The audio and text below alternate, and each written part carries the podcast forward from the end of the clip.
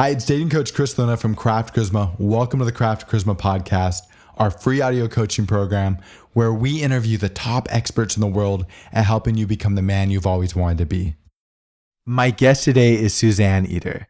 Suzanne is an award winning writer, teacher, healer, and personal guide with over 15 years' experience helping clients to develop self love and learn how to listen to and act on their intuition. She's the author of a monthly column for Living Well magazine, and she's the author of the book 10 Ways to Find Peace Rather Than Panic When the World Has Gone a Little Crazy. Thank you so much for coming on the show today, Suzanne. Thanks for inviting me, Chris. I'm excited to have the conversation with you. Can you tell me a little bit about your background, the work you do, and what inspired you to get into energy healing and wellness? Well, interestingly, um, I'm doing a lot less of the energy healing now than I was, and um, what I really help people do through many through many avenues, of which energy healing is one, is I help them really get into the flow of their own lives by connecting deeply with who they really are and learning to to live from that more authentic place. And I got into this because in my own background, my own past, I was not doing that. you know, I was not living in the flow of my own life and um choices not based on who I was, but who I thought I should be. And um in my late 20s, when I was 29 actually, I I got I was I had been married, I got divorced. I realized I was really unhappy in my job and my career.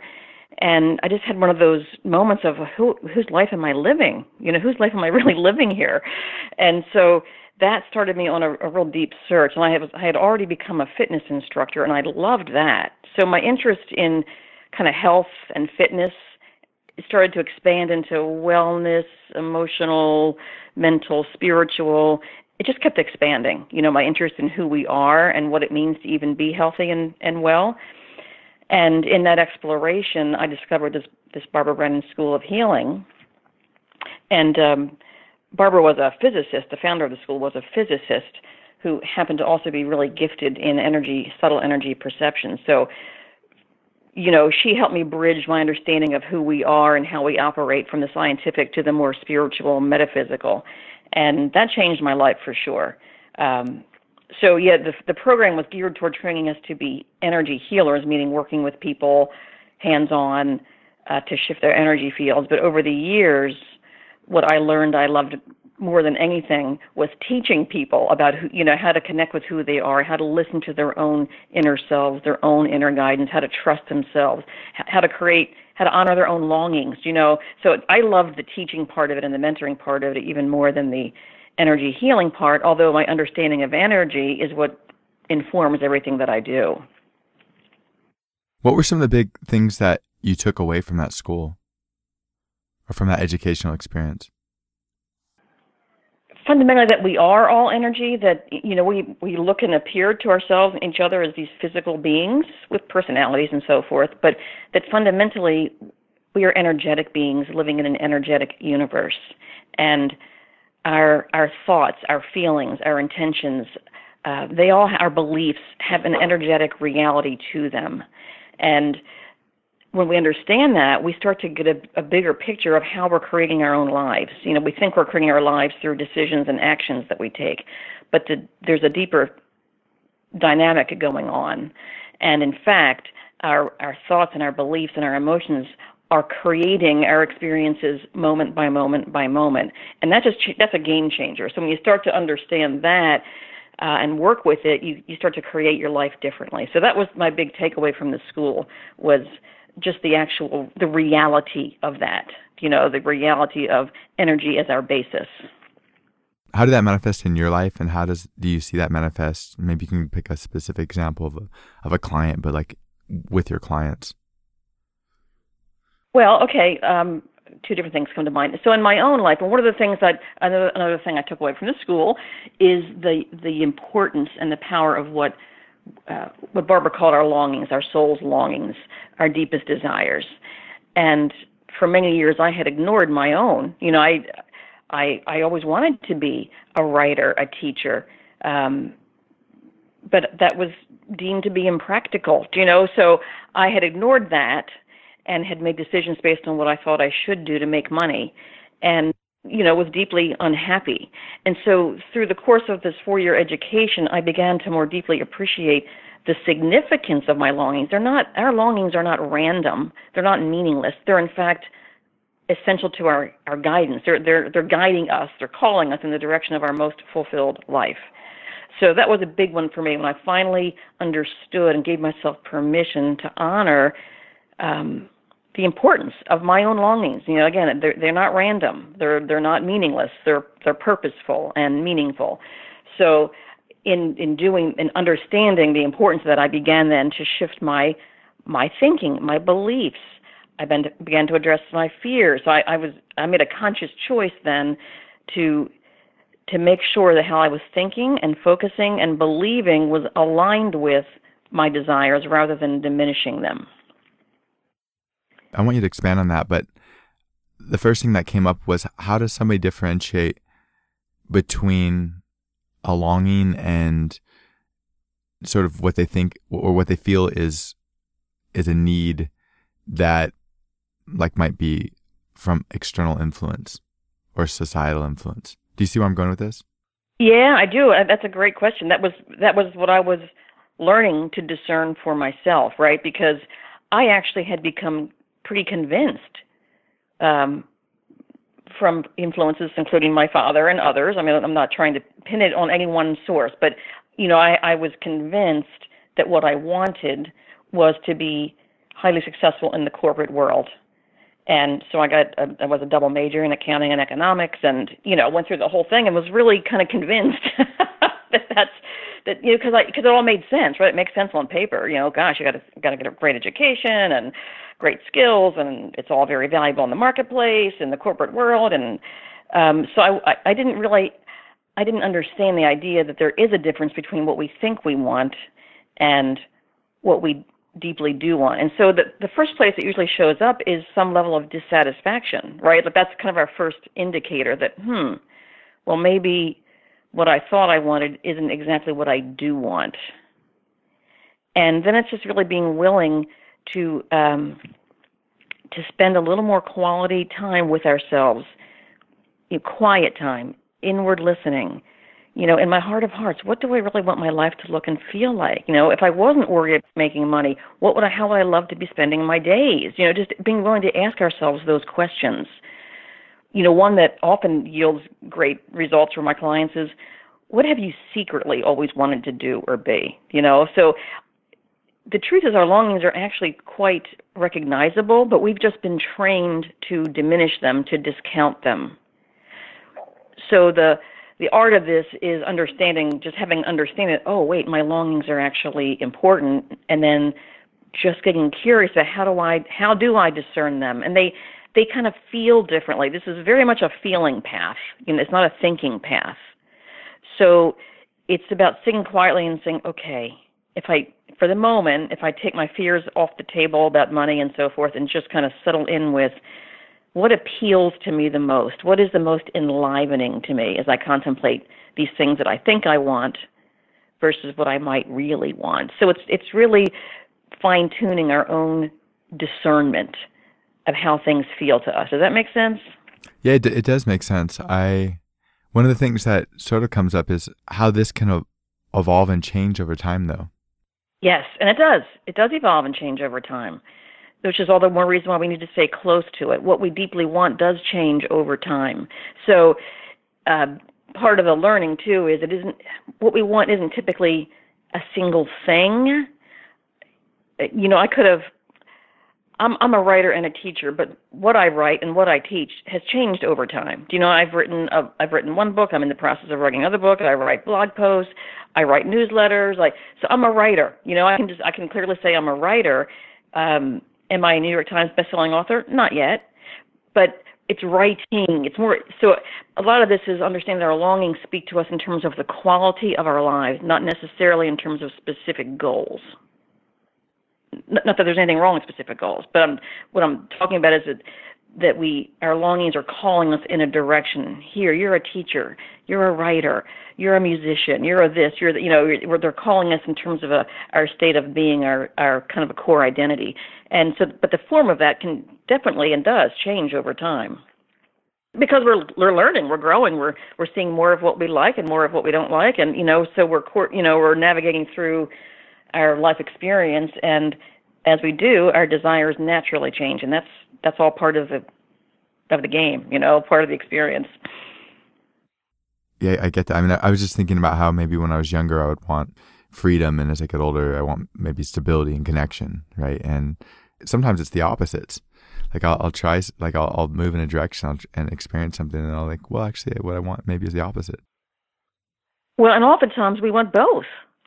You know, we tend one of the most uh, limiting mindsets that many of us have been, have been conditioned into is an either or mindset, or this idea that things are opposite or opposing, when in fact they're very complementary. So it's natural to want freedom, and then as we gain freedom, an experience of freedom, it's natural to want to maintain a sense of I have free cho- free will, free choice, and now I want to experience stability and connection. So I'm not it isn't I'm not trading one for the other. I'm understanding that those are all aspects of a deeply fulfilled life, and I'm allowing myself to want more. To yeah, to want more, and to see how they complement one another. When somebody gets this calling, is it a nagging feeling? Is it a voice? Is it the excitement that they feel when they engage with whatever it is that they're doing? So like maybe they start to feel happy or excited when they're playing the guitar or like like how does somebody hear this calling? You're exactly on it. But before I go further, I want to say that one of the biggest misconceptions is that it's a it's a singular thing. It's like the big calling. Like I'm, you know, um, like and we, we've seen many people, artists are clearly among them, artists, athletes. You know, there are some people who clearly have kind of a big calling, like a singular, I'll say a singular calling, you know. A lot of us don't have a singular one. We have many things that light us up, but that really is that's the thing. You want to pay attention to what lights you up. You know, as you're engaging with it, you feel alive. You feel like yourself. Like, wow, I really feel like me when I'm doing this, whatever that might be, or thinking this, or engaging with people in this way, or um, that kind of thing. Like for example, for me, I love. I'm a deep thinker. I'm a very. I'm very oriented metaphysically. I love having conversations that are deep and stimulating. Um, I love that, and that's. Is that a career in itself? No, of course not. But it's an element of the work that I do. You know what I mean? I, I've it's I've consciously uh, moved in the direction of work that allows me to um, to satisfy that, to satisfy that desire within me. So this idea of a calling isn't often a singular thing. It's more of an understanding that anytime we honor what we love, what lights us up, we're moving in the direction of greater fulfillment. Does that make sense? Yeah, it, it does. Yeah. I'm just like making notes. I think it's a, I mean, it's beautiful. How have you seen this change some of your clients' lives? Ah, let's see. Um, well, several come to mind, and I, I don't want you know I want to be respectful of people's privacy, but um, so I have a client who I, I, I do tend to attract clients often who are leaving the corporate world or who want to leave the corporate world to pursue something a little more close to their hearts or souls. So I have a client who um, had been in the corporate world also for probably I don't know 20 years or something close to it, and um, and wasn't wasn't fulfilled. You know, felt kind of stale, and she toward the end there had moved sort of from job to job looking for something that was more fulfilling. But in our through our work together, following these principles of you know first giving herself permission to acknowledge her longings, to want what she really wants, um, and to to to get curious about that, to meditate on that, to reflect on that, to to follow her impulses, to get curious about it. So what she's what she's done is discovered a whole new way. What she wants to do is um, what she loves most is children. And so anyway, she's in the process now of making a complete change in career toward one that um, not only is one that where she'll work with children, but she'll work with them in a way that really honors um, how she thinks and feels. Like the the the system that she's learning is one that's very much uh, aligned with what she believes is important for young people to be exposed to. So it's just been this lovely. Now, granted, have there been times of, of you know, fear and and, un, and uncertainty? Yes, there have been, and yet, you know, she keeps deepening her own, just like I did, deepening her own understanding of how how vital her longings are and they're, they're life giving. Like she just sent me an email a little while ago saying that she's you know she started an internship in this new field and she looks forward to going to work in the morning. Like that's you know which for years she did not. So it's something that that simple but also essential. So in following her longings, she's creating a more enlivening life, a more a fulfilling life. You, you mentioned meditation and a few different things. My next question, and, and this is probably part of the answer, I'm assuming, but how does somebody create space for this awareness? Because I think so many of us are are self medicating or overstimulated with like all these things that are constantly beeping at us and buzzing at us and notifying us. And so, how does the person create the type of space to have the connection you're describing with their intuition? It has to start with an intention because I get it. Even you know, even years ago when I first started meditating, it was challenging, and that was before we had all the, you know, as much of the digital interference that we have today. um, it's always been a challenge, but now you're right. It's I think it's a greater challenge than ever. So it has to start with a, with an intention, which um, which is easier to to set. Like, okay, I'm going, I'm I'm going to set an intention to create this space in my life, space and time for myself. It's easier to set that if if there's an understanding of the value of it um, so that's why I do like to uh, share stories such as the value of meditation. Like I've had clients who who literally their lives changed almost solely from the practice of meditation because it got them in touch with themselves in a whole different way. Um, I can come back to another story about that. But once you understand or are willing to believe that it has tremendous value, then it's a matter of setting an intention and just experimenting with different ways to do it. And meditation is just such a it's so simple. You don't need any special equipment. You don't even need a special place as long as you can get some quiet time within whatever place you're in. Um, it can be learned by anyone, and it's just so um, so deeply nourishing. So meditation. It doesn't have to be a long time. I, I encourage people to start with as little as five minutes a day and try to expand that to you know 15 or 20 uh, over time and what happens is they want to you know you you start and it you feel so good that you want to expand that time. So then but then it, it really is an exploration. Like what time of day am i more likely to want to sit down? You know you have to kind of play with a little bit. Some people meditate first thing in the morning other people on their lunch break. I encourage people like if they're driving if they have a job that they drive to before they get out of their car and rush into the office take three to five minutes right there to do a simple centering meditation. So it's looking, you know, it's finding how it fits in your life. But it, the self connection also comes from being in nature. Like that's a hugely powerful way to connect with yourself is to be in nature, be totally present with the sights and sounds of nature, and it'll it'll relax you and open you to personal insights that weren't available until you re- until you relaxed and opened. You know, so being in nature is one. Another way. Um, mindful forms of movement like yoga or tai chi. Um, they're tremendously helpful. It's it's all about uh, spending time with yourself with the intention of being with yourself. But again, for me, meditation is just so powerful, and so is journaling. I'm a huge fan of journaling. Not everybody is. Uh, but even those who were initially skeptical of it or resistant to it, when they tried it, they realized how helpful it is. So, uh, journaling is another method of self connection that I highly recommend. Um, that tends to take a little more time. It doesn't have to, but typically a really juicy journaling session is, you know, at least 15 minutes, probably half an hour. So if you're looking for ways to start uh, in a schedule that's really, really pressed for time, I think meditation is the simplest uh, and most effective place to start.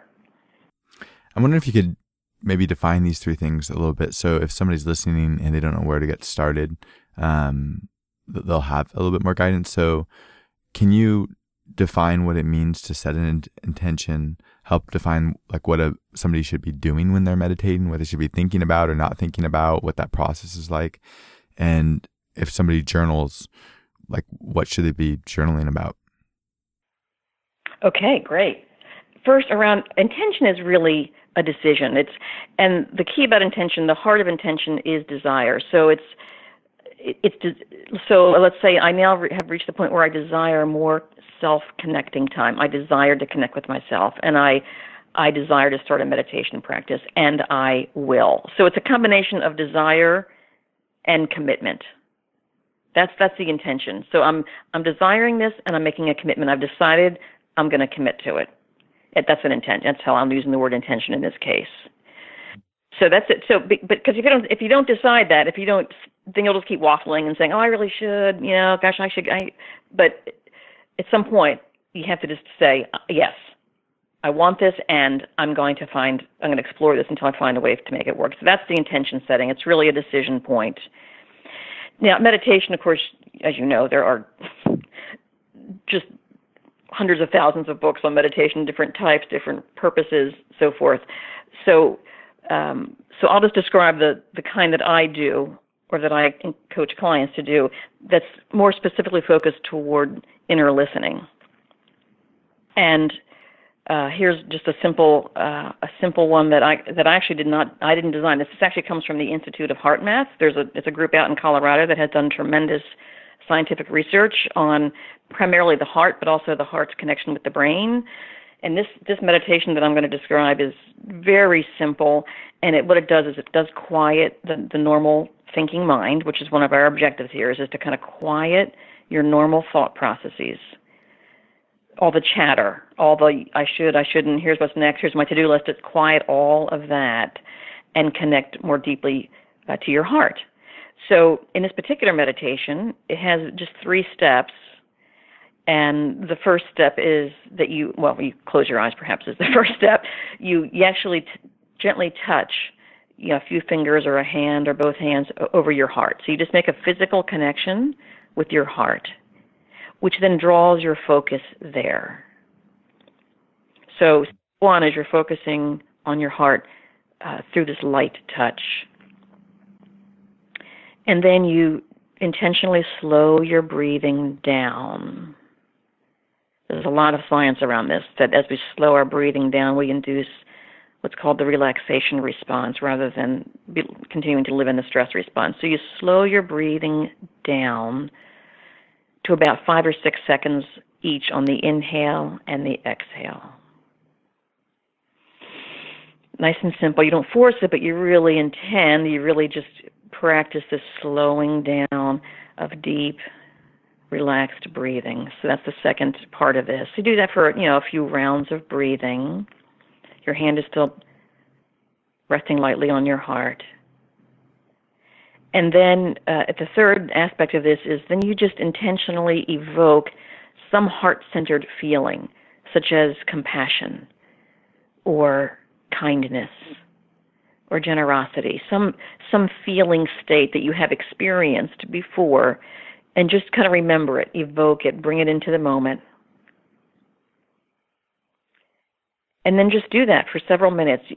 In as little as three minutes, uh, what's happening physiologically is the physical heart is being connected to the brain, um, which creates heart brain coherence, and it gives us access to our heart wisdom. There's actually a little mini brain in our hearts, little sensory neurites that function the way the neurons in our brain do. It's a, there's a lot more to it than I can possibly explain on this call. It's really fascinating. Um, so I recommend visiting the Institute of HeartMath, uh, their website. But anyway, you're you're helping your body physiologically to to relax, uh, which then invites all this uh, you know, cell repair and so all kinds of good things are happening physically in our bodies as a result of this. But we're also um, again creating this this heart brain coherence, which gives our our brains access to heart wisdom which is where that this inner listening is, is where this inner wisdom is, this inner guidance is. So if you just do that um, for as little as three minutes, but you know if it's ideally for longer than that, and just relax into it, just relax into it, and just just have it become a practice. Then what happens, you know, over time, is you start to just as you're coming out of it, you start to have insights things that come, occur to you that are coming from the heart because you slowed down enough and given it the space and time to listen. You can even use this meditation if you have a question, like you're trying to make a decision and you're not sure which way to go. just have that be the question that you're asking your heart and use this meditation to quiet the mind and get into that heart and mind connection and to see what your intuition is telling you. It really is just another way to tap into intuition. So, yeah, a, a very simple meditation that anyone can learn and practice that uh, has great, great benefits. You said heart math, is that right? The, uh, the Institute of HeartMath. Okay. H yeah, the, the word, I think it's the words, you know, heart math, all is one word, the Institute of HeartMath.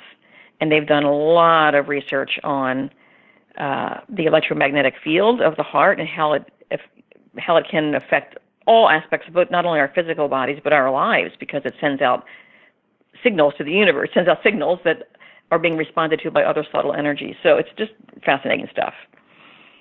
And journaling. Journaling, ah, uh, my favorite. well, I don't know. I guess the two of them to, to combine are my favorite.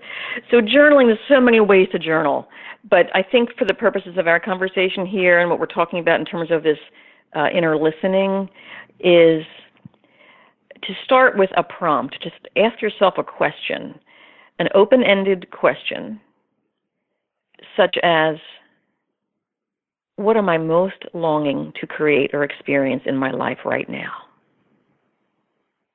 Or if I wasn't afraid, what would I love to be doing as a career? Just so start with a question. Just write it at the very top of the page. And then pause. I always, you know, always the pause there because typically the question itself is going to trigger your normal thoughts and fears about it. So you want to pause, put the pen down, or the put your take your hands off the keyboard if you're if you're typing. But you know, pause, close your eyes, take some deep breaths, and ju- again, just kind of intend, invite your own inner wisdom to respond and then start writing and do what's called free writing which is just keep writing just keep writing without censoring without analyzing just write write write like just write for a good 15 minutes and see what comes and what typically happens is the first things that we start writing are the things that we normally think but if we keep writing, we don't just stop there. We don't just stop at our habitual thought patterns. We just keep writing. Then what can emerge are these deeper uh, longings, these deeper feelings, these deeper aspirations. If again, because it's just giving it time and space. That's a simple journaling technique that can be very helpful.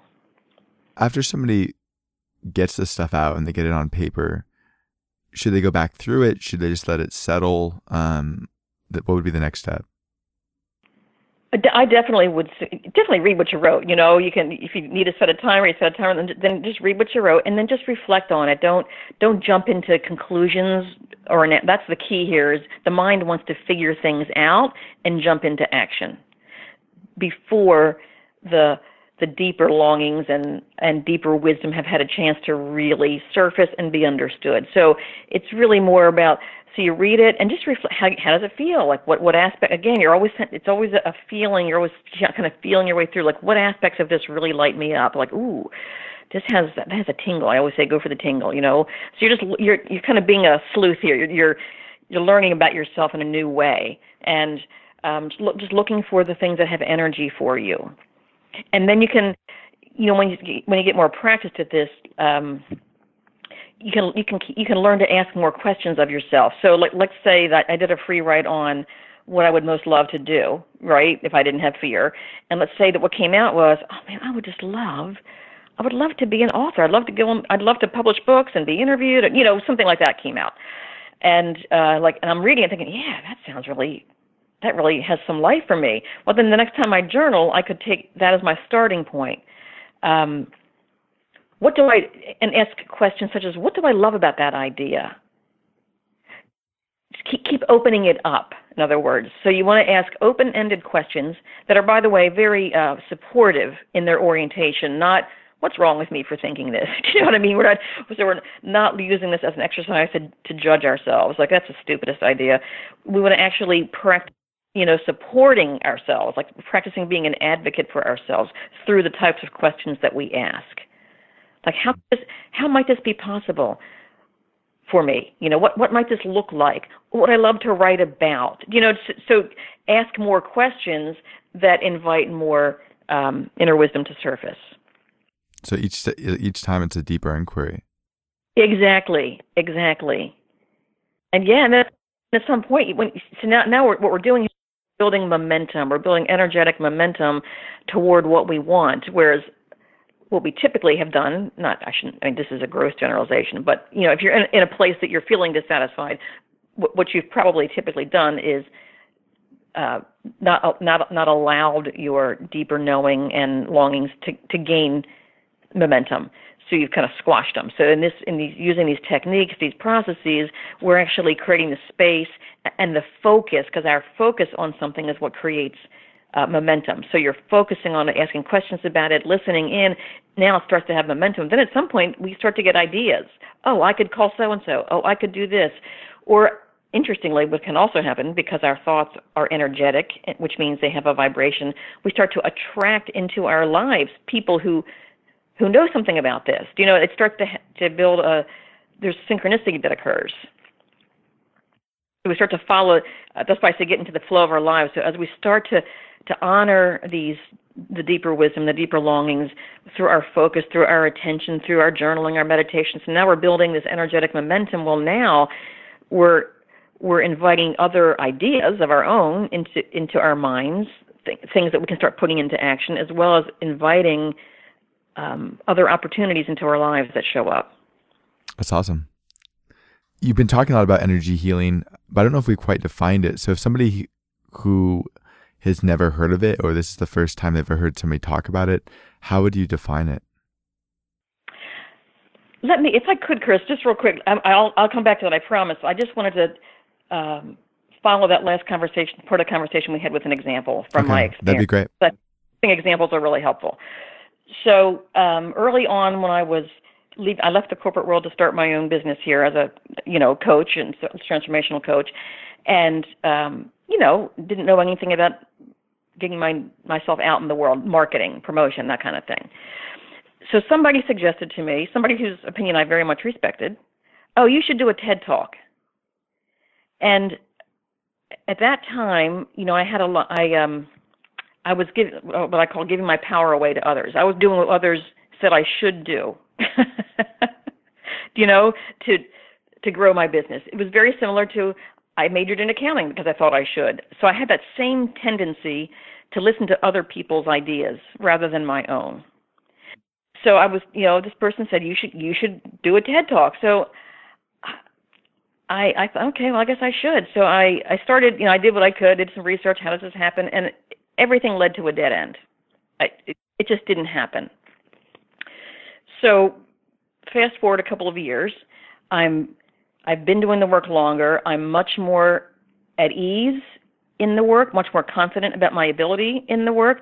I have developed many new perspectives, many new nuances of, of perception that I can share with people. So I'm in a different place vibrationally, you know, and um, just you know feeling really good about the doing the work I love and and of course wanting I have the desire to expand my reach to expand my work in the world.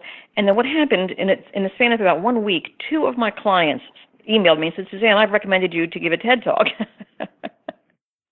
Um so without any effort on my part you see what I mean? It, it just it because my vibration was different.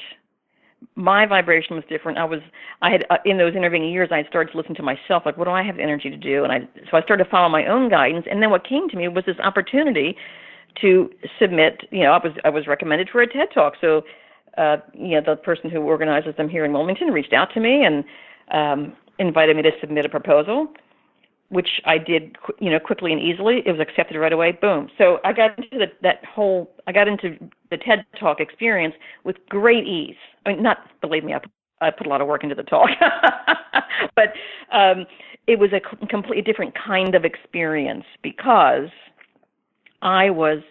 Uh, my energy, my my own energy, my own vibration was at a much more stable um, level, one where I had much more confidence and much more um, willingness to be seen out in the world. Whereas before, I was still kind of a newbie, you know, and I had I had all these doubts that were self doubts that were influencing my vibration. Dating coach Chris Luna here. This is the perfect time to take a quick break to talk to you about three simple things that you can do to dramatically change your life. First, listen to this entire podcast and then subscribe through SoundCloud, iTunes, or Stitcher. This way, you'll immediately be notified every time we share a new release. If you listen and apply the ideas we discuss on these podcasts, it will change your life forever. Second, go to craftcharisma.com, create an account, and become a member of our community. There you can read articles, listen to podcasts, watch videos, ask us questions, and document your journey in our forums. Great men don't become great on their own. All great men are members of a community, and Craft Charisma is your community. Finally, if you're serious, and I know that you are, about making massive changes to your life as quickly as possible, check out our live coaching programs on our website. Craft Charisma live programs are the fastest way to improve your dating and social life. And who knows, attend our live programs, let us get to know you, and you may end up as a member of the Craft Charisma team. Again, thank you for listening. Now back to the podcast. Like in my own language, I might say that like early on you were you were doubting yourself and you pro- and it would have been more of something you would have had to force. And it sounds like later on like now it was something that sort of came into your life and you were ready for that that opportunity and and because you're paying attention to yourself you you were aware of yourself you knew that you were aware you were ready for that opportunity. So the time like it made the timing right. Exactly. It was and it was very intentional. Like i'm on this intentional path of of mastering my own vibration of you know bringing coherence into my own energy field. So yes in that process i was able to then to get on the same channel of like if you think I think in, often in terms of frequencies, energetic frequencies as channels. So if you know I want to be um, offering value to the world and being seen and heard, that's you know that's a certain frequency of vibration. And that's where things like opportunities like the TED Talk are. They're on that same because they want to help people reach the world. You know, so there's a, there's an energetic match. Earlier on, I just wasn't there because of my doubts and because I kept giving my power away to others, telling me what I should do rather than what I was ready and willing to do. But again, when you think in terms of vibration, um, the reason I wanted to use that example was because it I had mentioned in a, in this thing about synchronicity and um, as we build momentum, as we build that momentum around what we want, why it's possible, why we're good at it, you know, as we build that that energy and momentum, it not only generates ideas in our own minds about things we can do, it just invites opportunities right to us. I definitely can see that. That's, I mean, you can apply it to any aspect of life, but whether it, like it's relationships or business opportunities or friendships or some new interest or activity, like I, I definitely know that there are periods in my in my life where like I, I thought I wanted something, I tried to force it, and later on it came around at a time that was a lot better for me, and like it just was a lot easier. And at at the time where I was trying to force it, there were probably other opportunities that were there that I was ignoring, which probably would have been better for me at that time. Yes. Yeah. It's a thing. We're so conditioned because we don't understand ourselves as energetic beings. We're so conditioned to think in terms of action right away. Here's where I am. Here's what I want. Here's the action I should take to get there. But when we start to understand the the subtleties of our of our vibrational mix, um, we you know had you you know had, or when angios are more aware of our mix, like we we we become more aware. Yeah, I want this, but I have a lot of doubt about it, or I have a lot of resistance to it. So if I try to if I try to take action with this vibrational mix, I'm going to get mixed results. So our job is always to keep finding ways to focus kind of lovingly and supportively on what we want, who we are, you know, listen to that inner wisdom, that inner guidance, and then yeah, then we then our energetic our personal vibration becomes more and more of a match to what we want. When you say vibrational mix, what does that feel or sound like in our body? Is it conflicting emotions? Is it conflicting thoughts? Is it hesitancy? Anything. Yes, it's it's all of that. It's all, but it's also the feeling on point, satisfied. So like to consider that everything about you has a vibration. So your desires have a vibration. Like, oh, I want it. I'm not sure what yours are, but you know, um, I have the desire to be a best-selling author, or I have a desire, whatever it might be. So I have these desires, and I have these thoughts about it, such as I'm a great writer, but I don't know anything about getting published. So we have all these thoughts that may or may not be in alignment with the desire, and we have feelings about those thoughts. So all of those things have have vibration, and um, when we have, as you said, conflicting thoughts or conflicting emotions, it feels like things like frustration, or it feels like um, discouragement, or you know, uh, cynicism. So those those feeling states are really very provide very valuable information because when I have a when I'm feeling a, an uncomfortable feeling of mind, worry, something, that's my signal that I've got conflicting thoughts. I've got I'm I've I'm somehow or other not thinking in a way that's aligned with who I really am and what I really want. So you're right. That's how we notice. That's how we understand. That, that's how this energy shows up. To, for most of us, it's through our emotions. There, but a lot of us also have this kind of a felt sense. It, it's all of this is in the world of feeling. You know, the the feeling helps trigger the awareness. Oh gosh, yeah, I, guess I really do think that I don't have what it takes for this. You know, I got to l- let me look at that. Let me turn that around. So, the the it, it is through the feelings that we become aware of our vibration. Like I think about my clients, right? And and like let's say that um, I have a, a, male client and he wants to approach a woman across the room and talk to her because he's interested in her. But that brings up anxiety for him because he's scared that maybe he'll get rejected. And, and that maybe that's real, but that also might be a, a very irrational fear based in who knows what, um, whether it's instinct or past experience. How does somebody recognize that they're feeling an irrational fear or are there such a things such things as irrational fears? Like, I'm I'm curious how, what your your thoughts are on this or feelings are on this.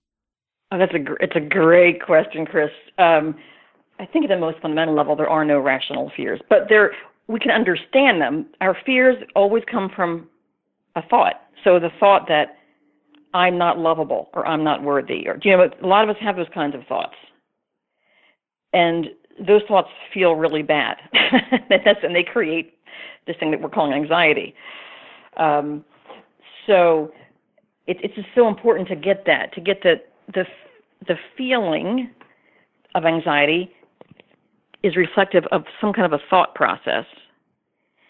And if it feels that bad, then some part of it just can't be true because my, now my work is is grounded in the in the belief and understanding that we are each one of us our essence is magnificent it's creative powerful talented, you know, all in diverse, unique ways, but that our, our true selves are really magnificent. And um, anything that we believe other than that is going to feel bad. But again, bringing it back to this more specific situation, um,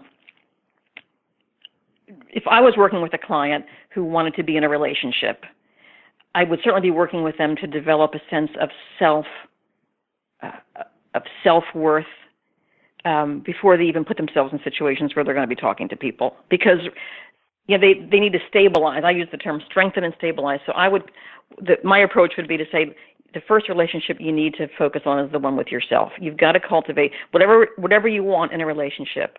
You've got to cultivate that within yourself. So if I want to be respected, I want to be trusted, I want to be listened to, I want to be cared for, I want you know all those things we got to develop within ourselves because again, vibrationally you know how we treat ourselves forms the the vibrational foundation for how others will treat us.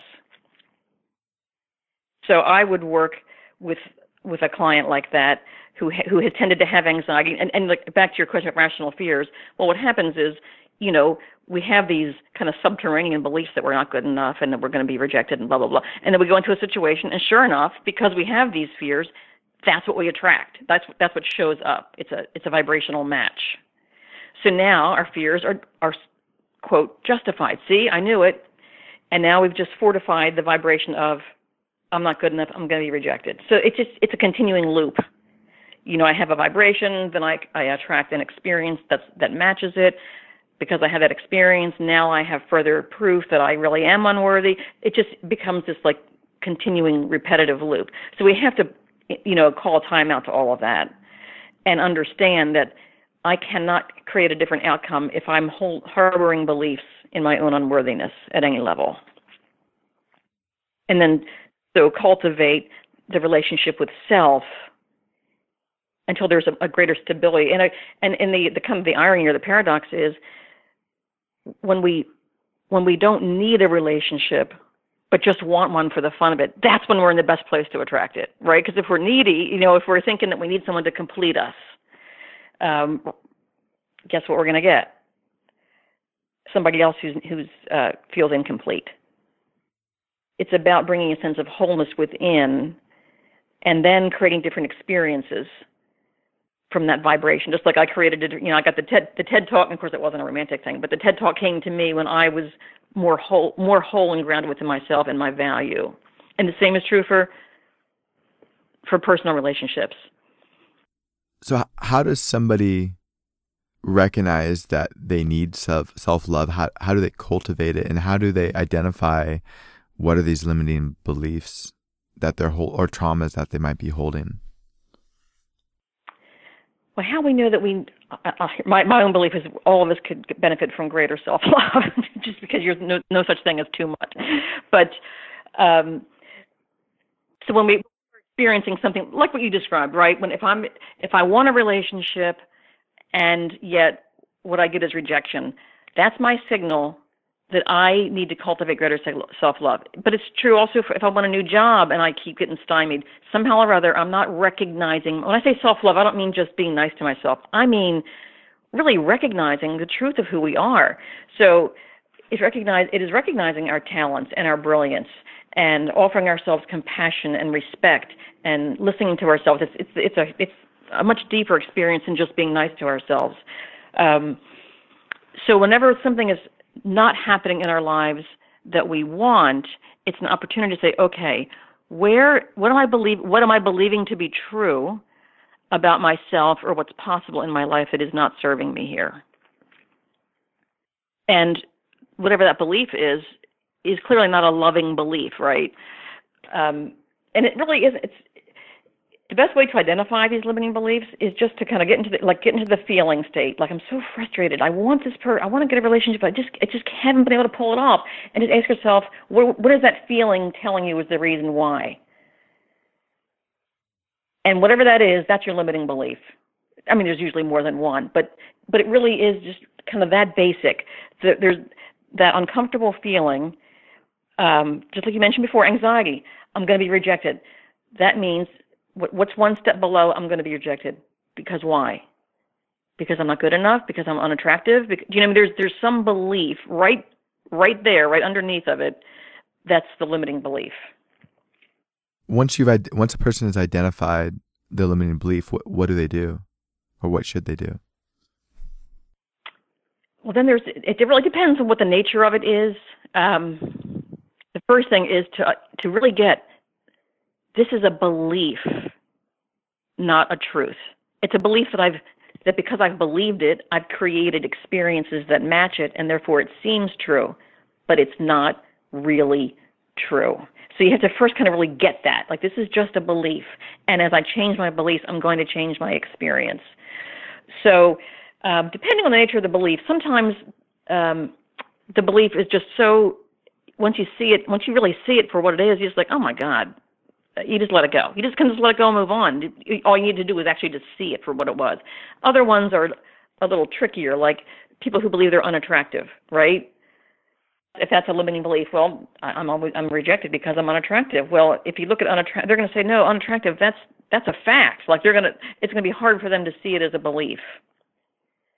However, it is a belief, you know. So, so it's something like that.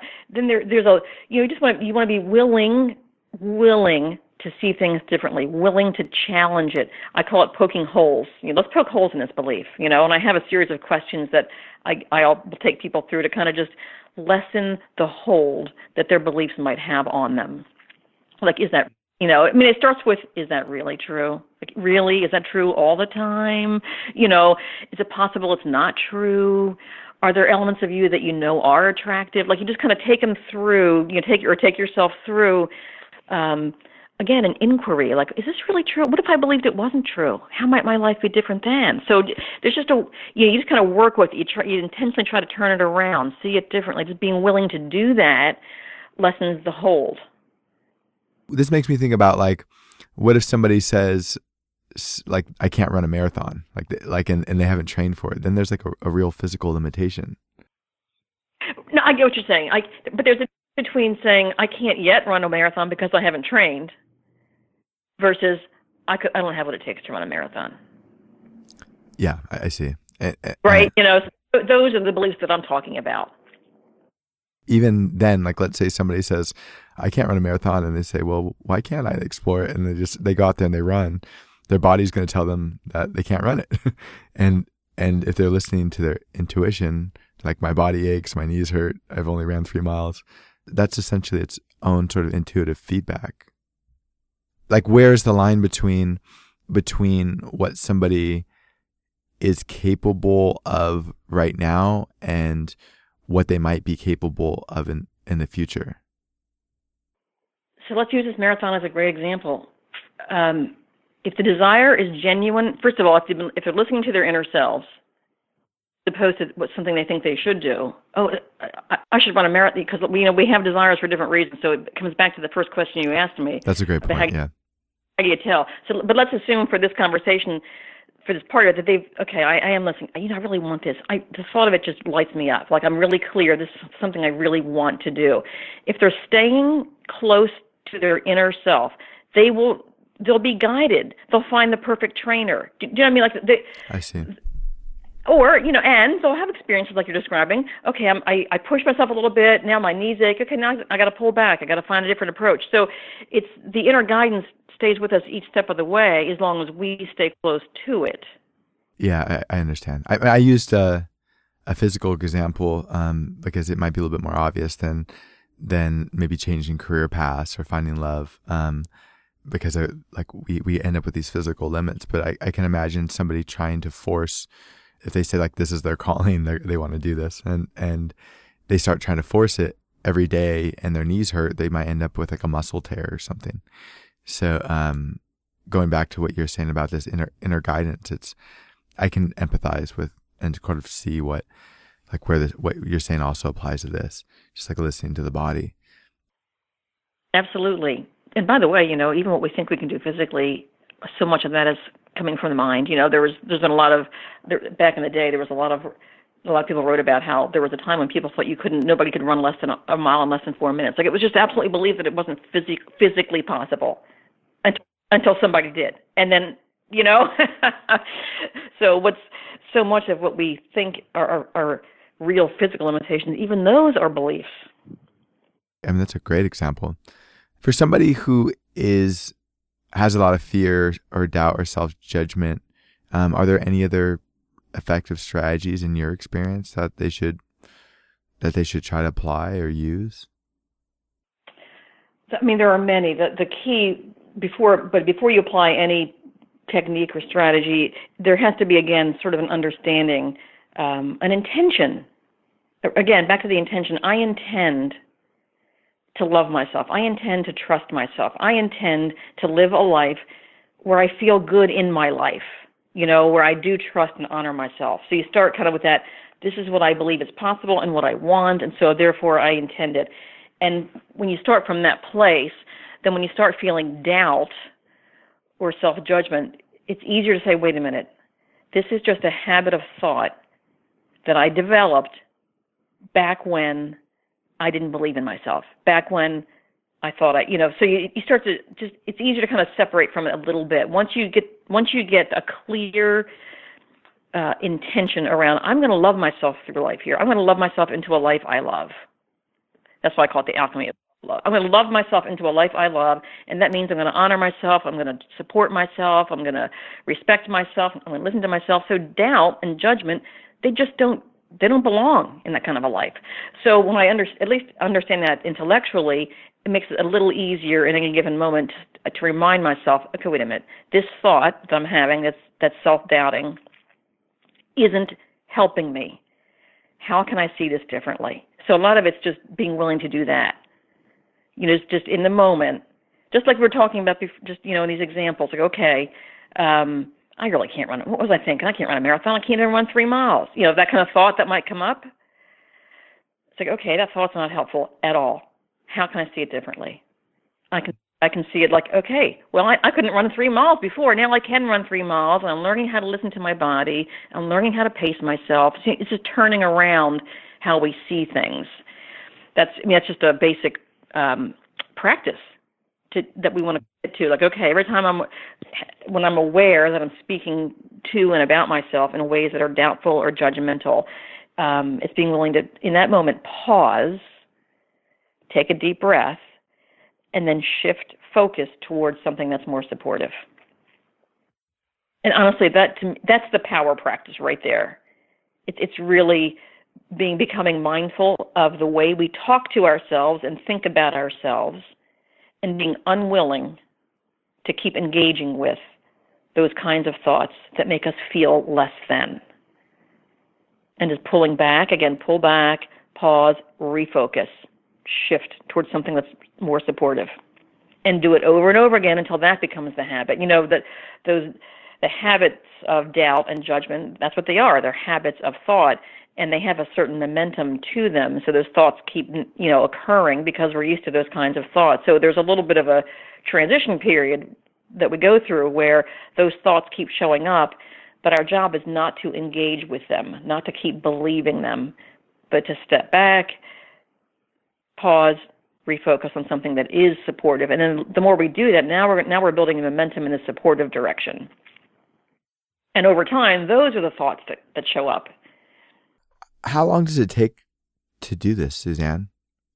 Like, let's say somebody has, there's a lot of uh, a lot of noise in their head, like um, and and they need to sort of reorient themselves in the way that you describe. How long does it take to make some of these habitual changes in thought? You know, there's no way to predict, honestly, Chris. There's just no way to predict it because each person is so uniquely different. Um, I think the thing to it, it's going to take the time it takes, but it doesn't have to take a long time. I always tell people this doesn't have to take a long time, but be kind to yourself while you're in this change process. You know, because you're you're going to have those thoughts that feel bad, and you're going to believe them, and then you're going to have to, you know, talk yourself back out of them again. So it just again, it's not the whole process is an opportunity to develop self uh, self compassion. Um, it doesn't have to take a long time, but it does take some time. Um, and there are certain kinds of thoughts that take a longer time than others. to, to, I have to say. So you, you could conceivably change, you know, certain beliefs quickly. Like I'll say in a couple of days or weeks. Others you might take a couple of months. So, but it's not it's not years. Do you know what I mean? Like, I mean, it, I shouldn't say it's not years. It could be years depending on how much resistance you have. But if there's a real intention around this, um, it'll happen. And this is also bringing back bringing it back to meditation. Meditation is so helpful in this regard because the more, as we meditate, we start to realize uh, we start to get in the habit of quieting our minds, right, and not not believing every thought we think and that practice makes it easier. It, it teaches us to step back from our thoughts, to step back, to realize that I'm not. Th- those thoughts aren't me unless I believe them to be me. Like who I am is is the is the awareness, the one who's aware of the thoughts. So meditation really helps in this whole approach. It helps us to to disengage from our usual habits of thought, which often are not helpful. So the more often, so when we're in meditation, meditation is kind of the absence of thought. I mean, not not in its most of us have thoughts, but we don't get, we don't engage. We we get we learn we learn in meditation not to engage with our thoughts, and that's such a powerful skill to have. It sounds like a lot of your work is going a little bit further, right? It's like it's a clearing, but it's also this deep connection to our emotions and our intuition. Yes, yes, yes. Our, uh, you know, it, again, this is a gross generalization, but uh, for many of us in this Western culture, we, you know, the, the, the rational, logical mind is prized, and we're taught how to think and to analyze and project. And things like intuition, insights, impulses, uh, those things are not understood as the important elements of our fulfillment that they really are, that they truly are. That's how our inner self speaks to us. Our you know, our wise self, our true self, you know, the part of us that is mag- that is magnificent speaks to us through our intuition, through our deep feelings, through our insights. Um, so cultivating those things uh, is crucial to having a, a more deeply fulfilled life. Because again, think about it, fulfillment, it's a feeling place, right? It's, fulfillment is a feeling. So when we shift toward feeling our way through life rather than thinking our way through life, um, we open ourselves to deeper feelings. And we've talked a lot about this, but maybe you could crystallize it a little bit. But how do our beliefs and intentions impact the way that we show up in the world? They impact the way we show up in the world both through our own choices. In other words, if I if I believe that I am not enough in some way or unworthy, then I will show up in the world uh, in, in a way that is um, not confident, right? In, in a way that is uh, self-doubting. Uh, those those are the kinds of thoughts that come from a belief in unworthiness. So I'll show up in the world and I'll uh, hesitant. Um, that those are just examples of how I might show up in the world, but and again because of the vibrational thing, I will likely attract to me experiences that match it. So I mean, this is you know we've seen this with uh, people who have been abused as children, you know, they they develop this belief that they're there's something wrong with them, right? Or else they, nobody somebody wouldn't be hurting me if if I was okay. So they they develop a belief there's something wrong with me. Well, then that belief, that vibration, even as they grow and move out of the household, they're attracting partners who are abusive. It's because there's a, there's a fundamental gross distorting false belief in their worthiness. So that's that's that's the, I mean that's how powerful beliefs are. They don't just affect the choices that we make; they they affect the situations that we find ourselves in.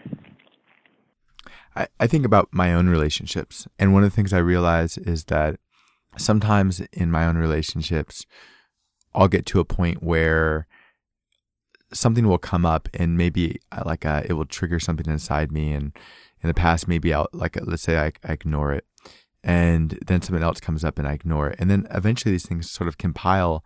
And I realize later on that there was maybe this person was closed off or maybe they're disconnected or maybe they were like, but the signs were there when I go back and I think about it. And, and, uh, it's really interesting to hear you talk about some of these things because I feel like in some aspects of my life or in some relationships or some times of my life, like I am really good at especially when I'm clear, right? Like uh, there's a lot of space in my in my life, emotional space, psychological space. There's not a lot of stress. I'm re- pretty good at listening to that intuition and knowing when the right time to step through certain doors. And there's other times where uh, I'm overstimulated or I'm busy or whatever. There's different things happening in my life that I miss these signs or ignore them. And when I do, I always pay a consequence for that.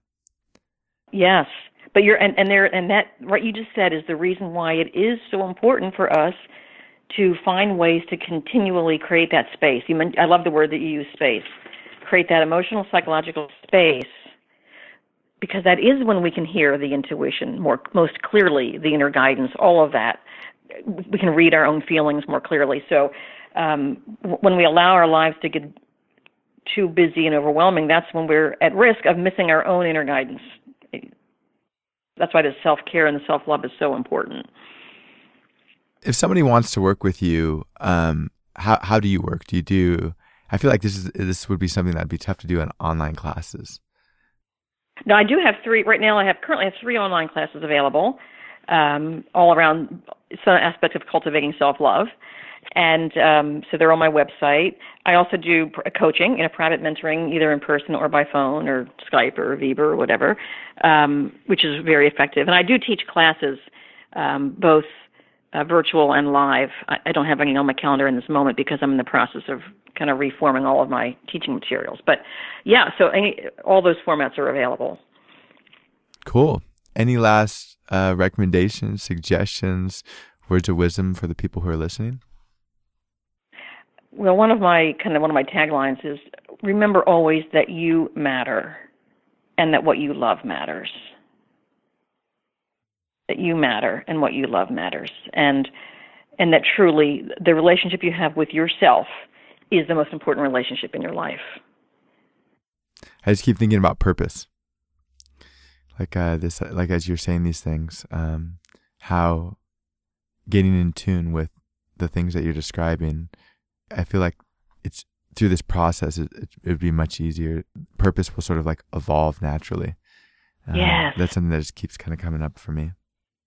Exactly. And and that's I love the word you use evolve. Again, it isn't necessarily a singular thing that we have to go after. It's a it it, it evolves. We live into it, you know, it just becomes yes, it evolves. I, couldn't say it better. Suzanne, this has been awesome. Thank you so much for taking the time to talk to me. It's been a pleasure. And if you're listening to this, you want to learn more about Suzanne uh, and the work that she does, we're going to post some links on the Craft Charisma website and within the description of this podcast so that you can find out about her more easily. Thank you so much for taking the time to chat with me. It's been a great pleasure, Chris. Thanks so much for having me. It's dating coach Chris Thona here. Thank you so much for taking the time to listen. And we absolutely love making this podcast. We make this podcast for you. So if there's somebody that you want on the show, let me know. I will yell, scream, stand in front of their house, do everything I do to get them on the show for you. Also, don't hesitate to follow the podcast on SoundCloud and iTunes and Stitcher. You can also give us a shout out through social media Facebook, Twitter, share it with your friends. And lastly, go to the Craft Charisma website and create an account. There you can talk about the podcast and communicate with me directly. So thank you again for taking time to listen. You will hear again from me soon.